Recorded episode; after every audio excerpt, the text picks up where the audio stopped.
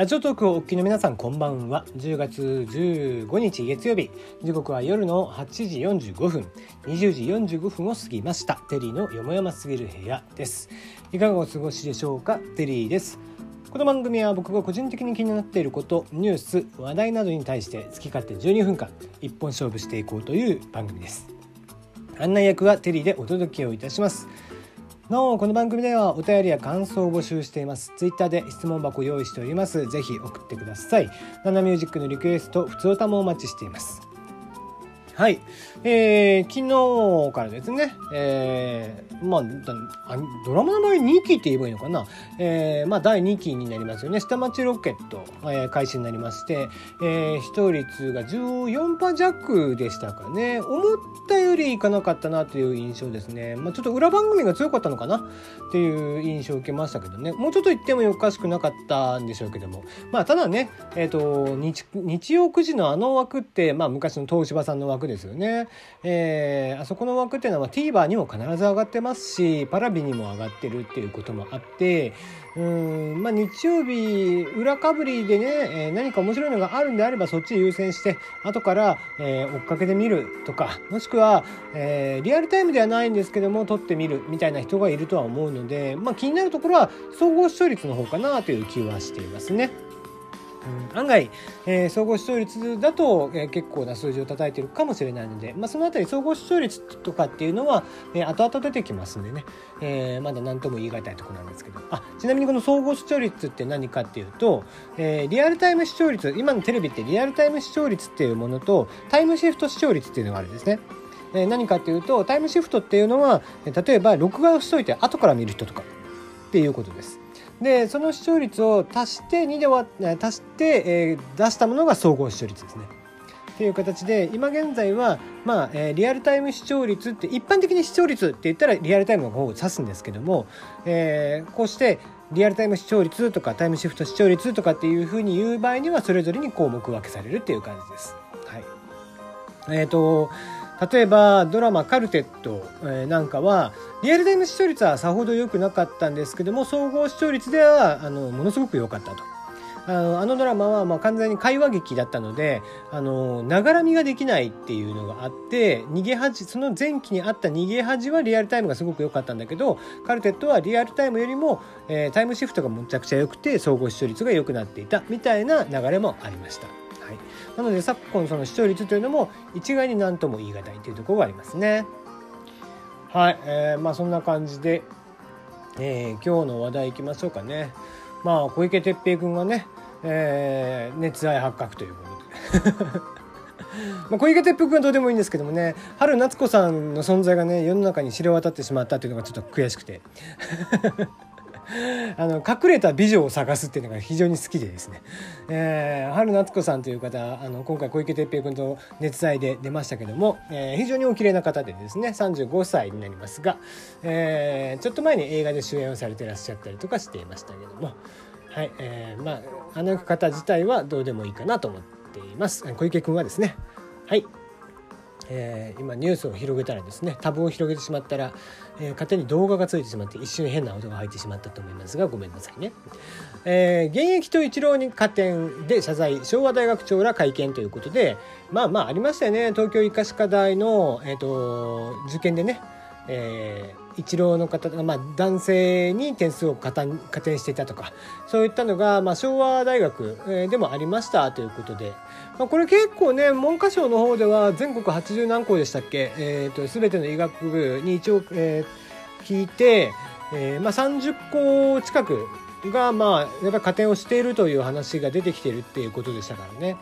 まあ、これから先順次こうやって出てくるんじゃないかなと。一応、えっ、ー、と、年内いっぱいでしたっけ？ちょっとちょっとごめんなさいね。うろ覚えの知識になっちゃいますけども、えー、年内いっぱいぐらいまでで、えっ、ー、と、自分たちで名乗り出なかった大学に関しては、文科省の方から発表するみたいなことがありましたんでね。うん、まあ、さっさと、えー、謝った方がいいんでしょうけども。まあ結局、だから何が悪いってさ、あの、黙ってこういうことしてることなんだよね。あのーいいんだよ別に加点をしようが。僕はいいと思ってて、うん、それで優秀なお医者さんが生まれるようになったらね、うん。まあ、方法論とかはいろいろあるので、えー、別にいいんですけどその要はあのー、フラットに受験生たちは受けているにもかかわらず合格者がフラットじゃないわけじゃん。合格条件っていうのが。だからあのやるんだったらうちは高校こうこれぐらいしか取りません。こう男女比はこうなっていて例えば一浪の人だったらこんな感じ二浪以降はこんな感じとかっていうふうに差分化してありますよ。それを踏まえた上で受けてくださいっていうんだったらフラットだと思うのね。なんだけど、えっ、ー、と実態を隠した上で、えー、やられるってなるとさ、えー、試験勉強って意味ないじゃん。それって。うん、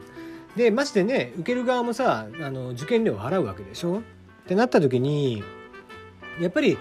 えー、そこはちゃんと厚生命題に行かなきゃいけないし、えー、厚生命題にしないっていうんであれば最初から厚生命題にしない、うん、うちは点数だけじゃないですよってまあいわば、えー、中学校とか高校とかにありました内申点に近いもんですよね。えー、そういった形で、えー、その人の、えー、現役なのか浪人生なのかっていうところも含めてもしくは男女比っていうのを見て、え、うちはこんだけ取りますっていう比率にしとかないとさ、うん、やっぱりだから後々こういうのが出てきちゃうと、え、公平ではないですよね。うん。まあその大学側もね分かるんでその結局その後医者になった時に、えー、実績値であったりだとかっていうところが学罰があるんでねお医者さんなんていうのは。でその学罰にも響くでしょうし、えー、ね、あそこの大学から出た連中はもう後にも先にも棒にも触れんっていうような人しか取れないんだったらさまあ意味ないもんね。だから実績を上げる上でもっていう大学側の気持ちもよくわかるけど、えー、でもそれを知らずに子どもたちは受けて親の方々も受けさせているわけだから、うん、そこはちゃんと知っておこうかっていうふうには思うね。うんはい、えー、ちょっとくだらない話、えー、ドメインってあるよね。あの URL の中で例えばそうですね、えー、今開いてるとこだとギガ人っていうサイトを今開いてるんだけど、えー、https コロンスラスラでギガ人 .net っていうところ、えー、のそのギガ人とかっていうところですね。でまあその例えば .co.jp とかってああいうところはまあ、えー、ね、.jp のとことかっていうのはワールドドメインとかにも行ったりもしますけども、えー、これがですねサモア共和国かサモア共和国だよね。ちょっと待ってね。えー、そうですね。サモア独立国。サモア共和国ですね、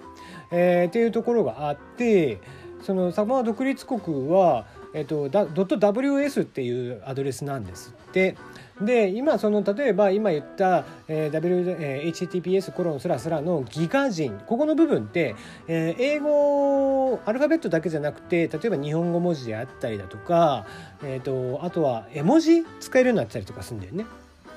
でなぜかこのサモアではうんちのドメインが非常に人気らしくて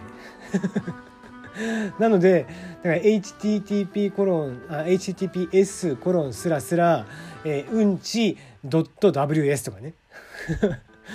うんちうんち .ws とかっていうふうにやたらうんちがつくのが、えー、流行っているということで、えー、実際に取得ができるところで言うとうんち .ws からうんちうんち .ws で最後うんこが10個うんちが10個並んで ws っていうところまではもうすでに取得済みらしいですね。うん11個目以降は取れるということなのでもしね、えー、.ws のドメインで、えー、うんちを使いたいということは、えー、10個目までは連続して使われてますんで11個目以降で取得をしていただけたらなと 誰もいねえよってねいうお話ですが。はい、えー、まあくだらない話をしたところで、えー、もう一個ぐらい真面目に喋りましょうかね、えー、出産前後の悩みを産婦人科医にスマホで相談ができる産婦人科オンラインが11月1日よりサービスを開始します、えー、国立、えー、生育医療研究センターなどのチームが9月、えー、15年から16年に102人の女性が妊娠中から産後にかけて自殺をしているということで、えー、妊産婦死亡の原因の中で実は最も多いと発表をしました。はいえー、これ非常に大事なことですよね。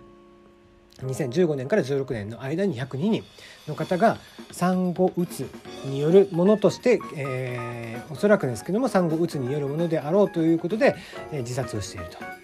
でそれを伴いまして、えー、産科医療のね過疎地域を含む全ての地域におきまして妊産期から、産後という心身の不安が大きい時期。えー、その不安が大きい時期に適切な医療サポートを受け安心して出産を迎え育児ができる社会を目指すというミッションのもと小児科に特化した遠隔医療相談サービス小児科オンラインを、えー、提供するという、えー、キッズパブリックさんが発表をしました。はい、えー、こちらは、えー、キッズパブリックさんはテククランチ東京、えー、スタートアップバトルの、えー、弟氏の優勝者ですね。えー、このね産後うつっていうのは本当に厄介で、まあ、特に今都会とかだと、まあえー、とにかく、まあ、家庭のね周りの隣の家の人の顔も知らないとか、えー、まして親戚も実家もこっちに同じ地域にないとかっていうのでとにかく核家族が多いですよね。しかも超核家族ですよ。お隣さんの顔も知らないなんていうのは。でそんな中で誰にも相談できない。えー、とにかく保育園とかに預ける幼稚園に預けるまでっていうのは1対1ないし、えー、ご兄弟がいれば2対13対1で子どもたちに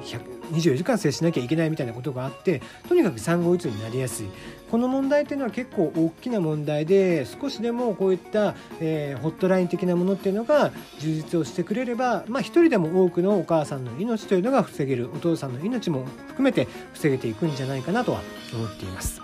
はい、えー、ぜひ利用していただけたらと思います。それではまた明日お会いいたしましょう。